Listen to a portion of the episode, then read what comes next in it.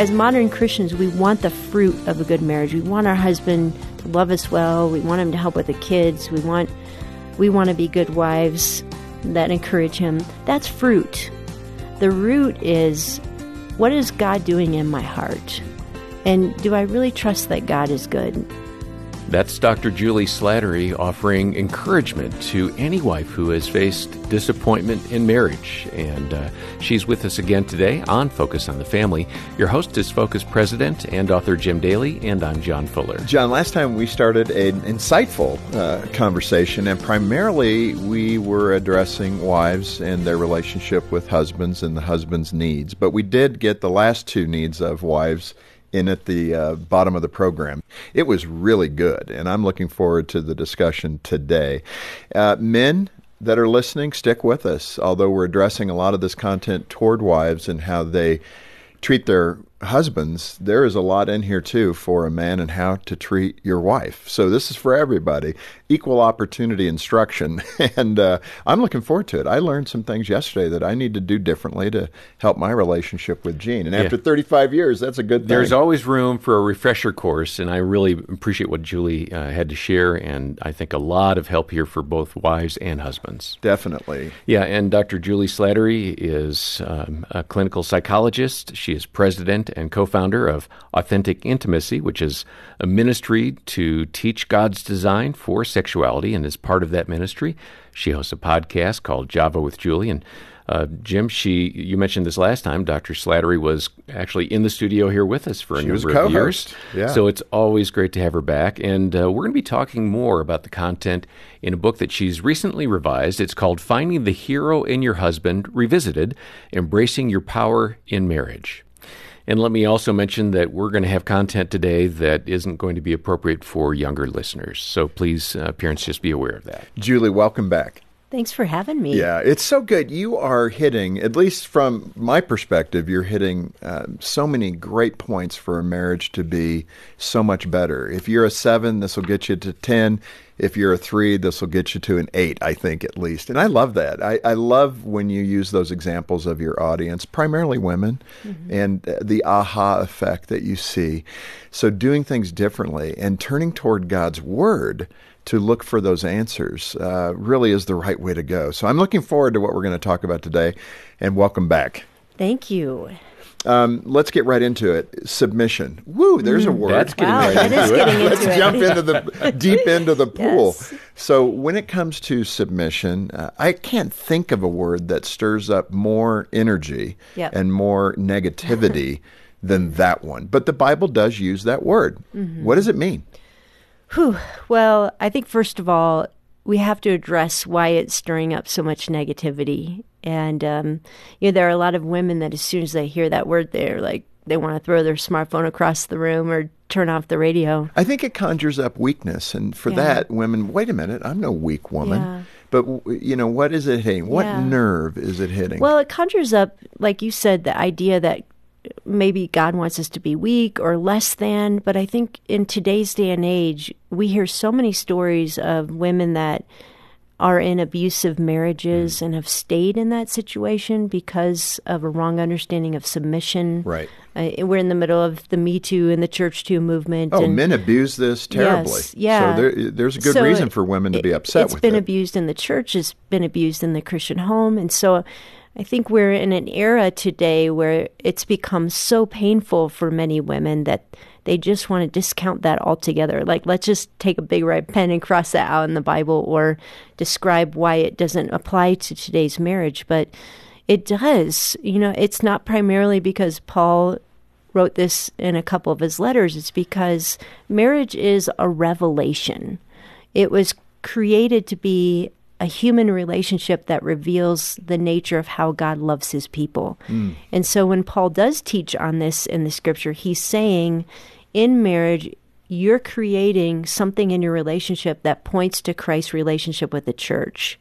And so the way a man loves his wife and lays his life down for her, the way a woman responds to her husband it's not just about your marriage you're painting a picture of what how christ loves his people. And so we can't so easily just dismiss it but we do also have to wrestle with how it's been misused and harmed women. You had a really kind of funny and lighthearted story about you and Mike taking a trip in Colorado that alludes to this thing of submission. What happened? yeah.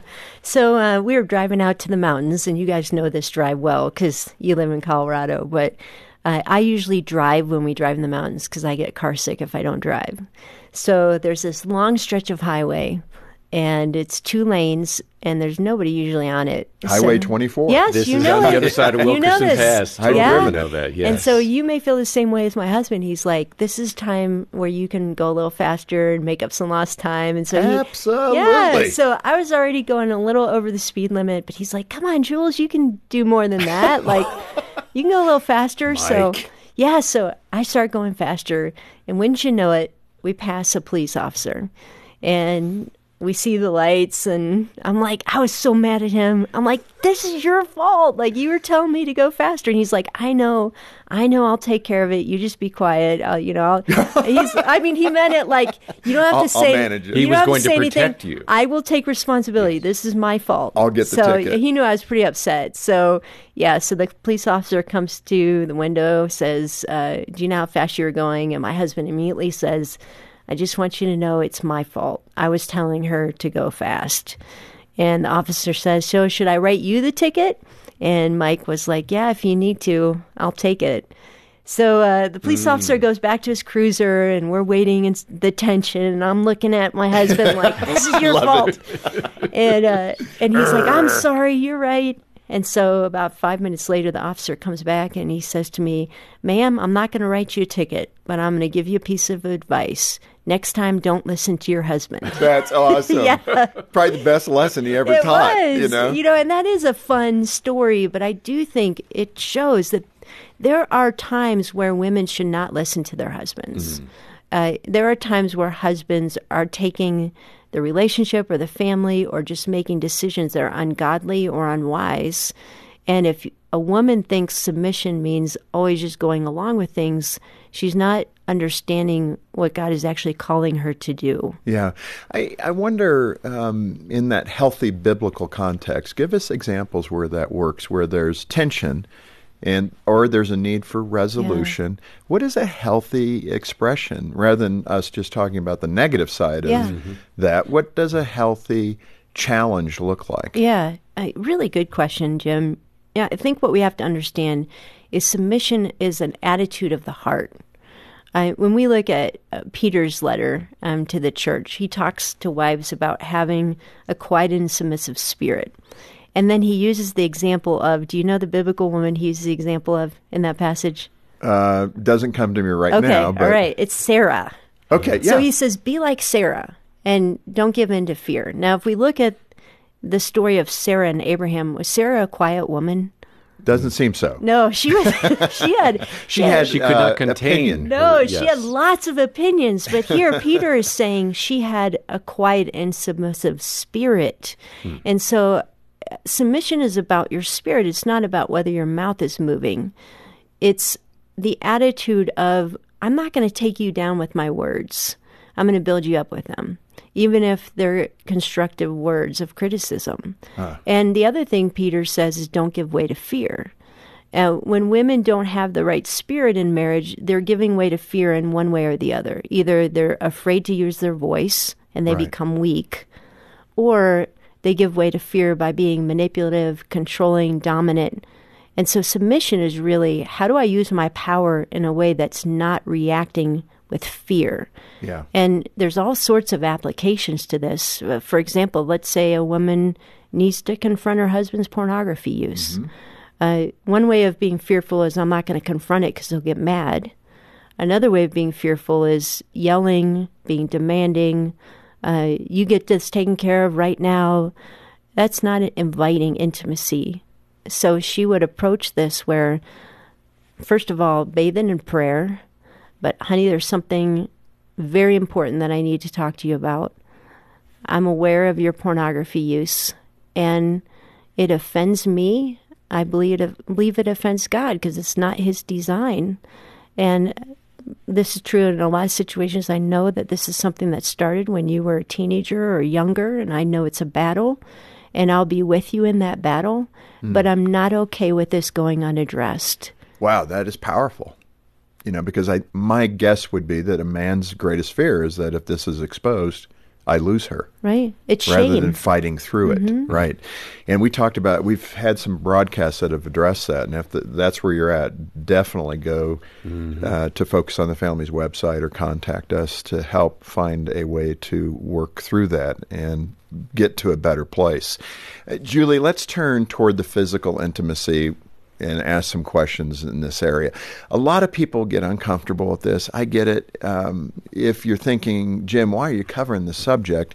It's because we need to. I mean, mm-hmm. we have left this to the world to define and to uh, give proportionality to. But this is a biblical principle the idea that God gave us the gift of sexual intimacy in marriage as his gift to us. And we need to reclaim that and teach our children about it. So, in that context, um, you describe how you grappled with this intimacy issue early in your marriage. How did you deal with that? What were the frustrations you were feeling? Mm, I did, probably didn't deal with it very well early in my marriage. uh, the frustrations I had, you know, partially was, uh, in all candidness, it wasn't enjoyable for me. And a lot of women experience that in marriage where they're like, well, I guess this is a gift for the husband, but not for me.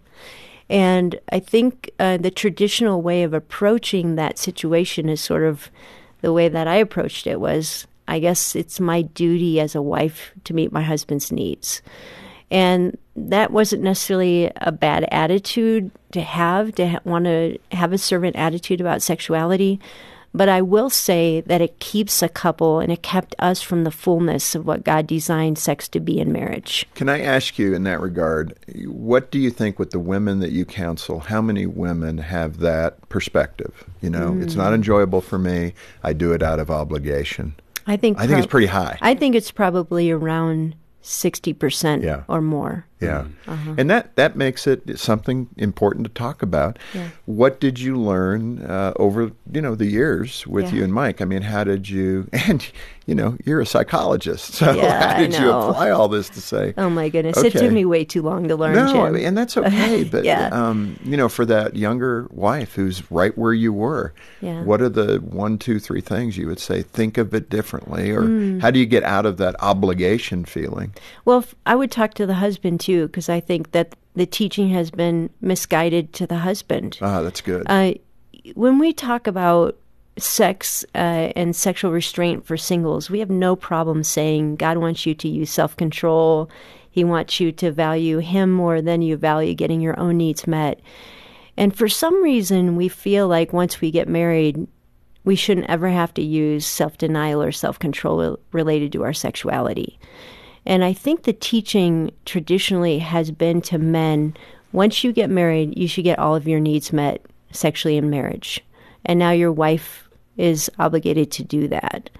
And that has hurt so many marriages, hurt so many women, huh. because women have felt like even if for 30 years I never get any pleasure out of this, God wants me to keep giving my body over and over again.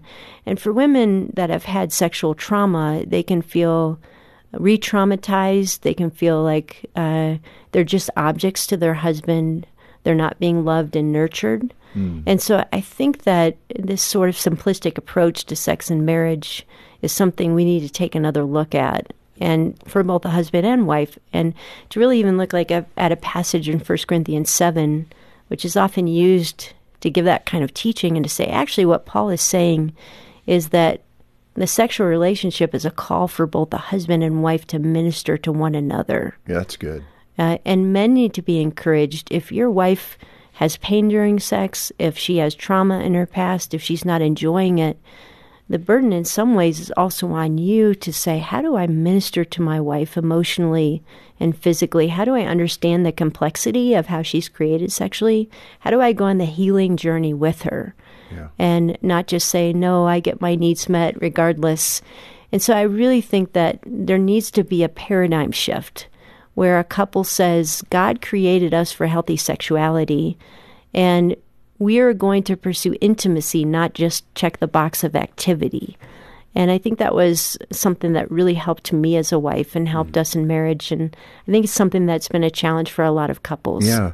Juli, I think it's so important to provide some of those practical handles for people. Um, I'm sure there's a lot of women and some men that are going, wow, okay, we have not related to each other in a biblical, healthy way. So let's encourage couples to uh, go on offense and do this better. Uh, what are those practical ideas that people can apply? What's the playbook? Yeah. So, first of all, it's really asking the question how am I using my power in marriage? If you're a wife, how am I using my power to uh, help my husband feel respected? How am I using my power in terms of what I have to offer that Let help- me ask you this in that regard because it's so important getting to what's real. Yeah. And sometimes we can obscure that even when we're asking ourselves that question. We don't see it eh, Yeah. because we're blinded by it. So, h- how does a person really objectively see how am I manipulating Yes. the marriage and really be able to see the answer? Well, you could ask your spouse. So- That's one way to do it. Yeah, and I've asked my husband this when I wrote the first version of this book 20 years ago. I went through my three areas of power and I asked him how I was doing. And he didn't give me as good of a report card as I hoped he would. Yeah. Uh, you know, he helped me understand and see. It was hard to hear, but how I could be manipulative. And he started, he would call them my Jedi mind tricks. He, he'd be like, no. One time he actually said to me, I was talking to him about something. And he goes, wait a minute, just a second. And he, he raised his hands up like an automatic window going up. He goes, okay, manipulator shields are activated. Go ahead. so he had like a fun way of reminding me and showing me that, mm. hey, be careful. Like No, I'm, that's good. I'm feeling manipulated. And both husband and wife need to have a teachable heart. You know, I think we can get so defensive in feeling like I have to be the best wife or the best husband that we can't hear where we're missing the mark. But really, just having that sensitive spirit towards the Lord and towards one another of, I want to do better.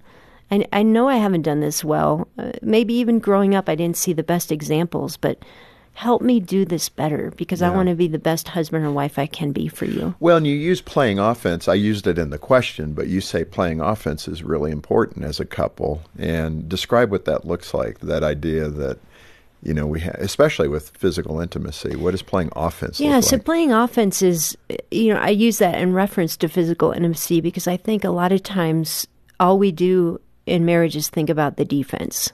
Like, how do we check the box? How do we make sure nobody's using porn? How do we affair proof our marriage? And there certainly is a time and a place where we need to have conversation about keeping on defense and having our guard up. But if all you ever play is defense, you never win. You never Right, you gain a ground. lot of you points. don't. And you know, we have a God who plays offense all the time. I like that, He takes ground back. And so playing offense is asking questions like, how can intimacy in our marriage be greater a year from now than it is today? How can we share more of ourselves? How can we learn to look forward to being together physically? What would be fun? Uh, even how do we how do we get set free from some of the things that are keeping us from enjoying this? Yeah. One of those difficulties that I've learned is, uh, you know, especially for that woman who grew up in the church, it was no, no, no, mm-hmm. no, no, no, no, no, no, no, no. Right. And especially for the woman that abided in that. Okay, no, mm-hmm. almost to brutality, you know. Yeah.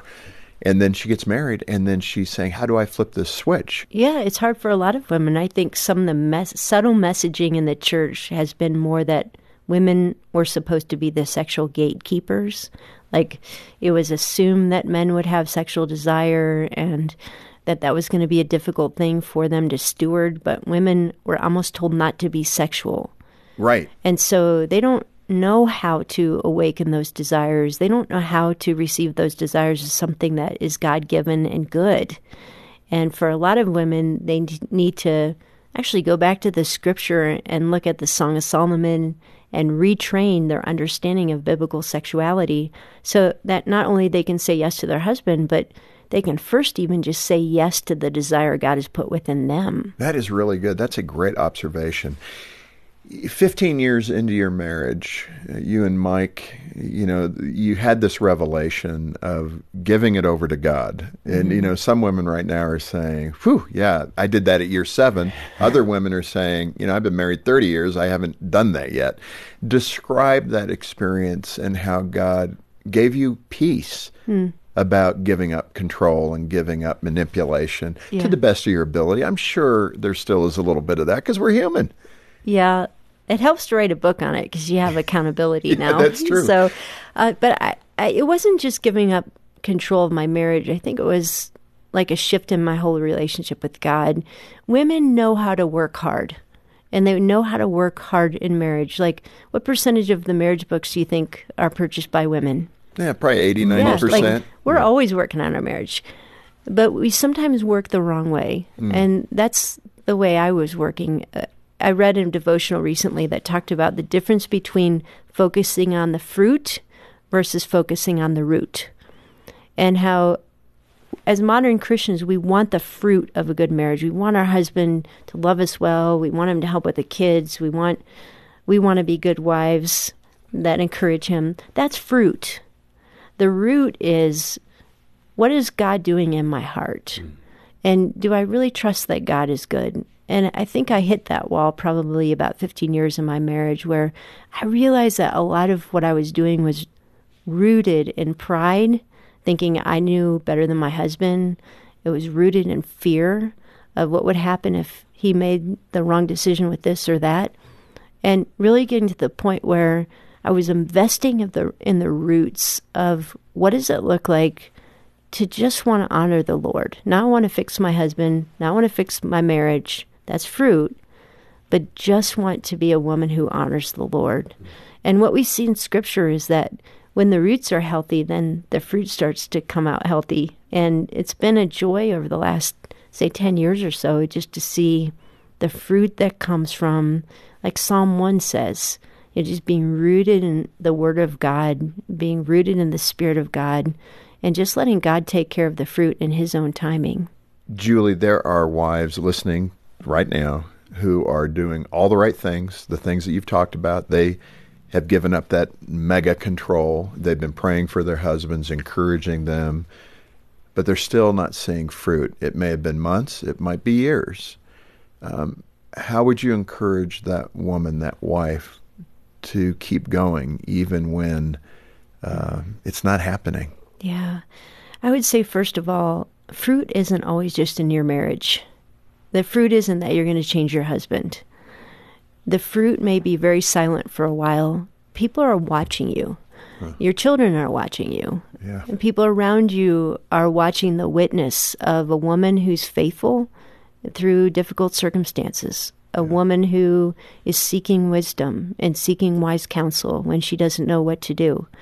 And so don't underestimate the fruit. Ultimately, God sees you you know, I'm not going to stand before God with my husband. I'm going to stand before him alone.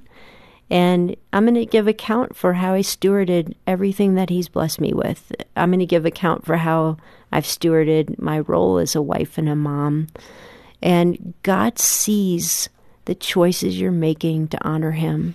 Mm. Uh, and I'd also say, do still seek counsel. Like, if your marriage isn't nurturing to you, you need relationships that are nurturing. You need uh, friendships and you need wise counselors to let you know where you draw boundaries so that you're not continually wounded in your marriage. Um, so there is an element of making sure that you have people around you that are helping you navigate that difficult situation. That's how we concluded our conversation with Dr. Juli Slattery. This is Focus on the Family, and it was so good to talk with Juli again and uh, to hear how God is using her in her ministry to women and married couples. And we're so glad we could bring this content to you. On behalf of Jim Daly and the entire team, thanks for joining us today for Focus on the Family. I'm John Fuller.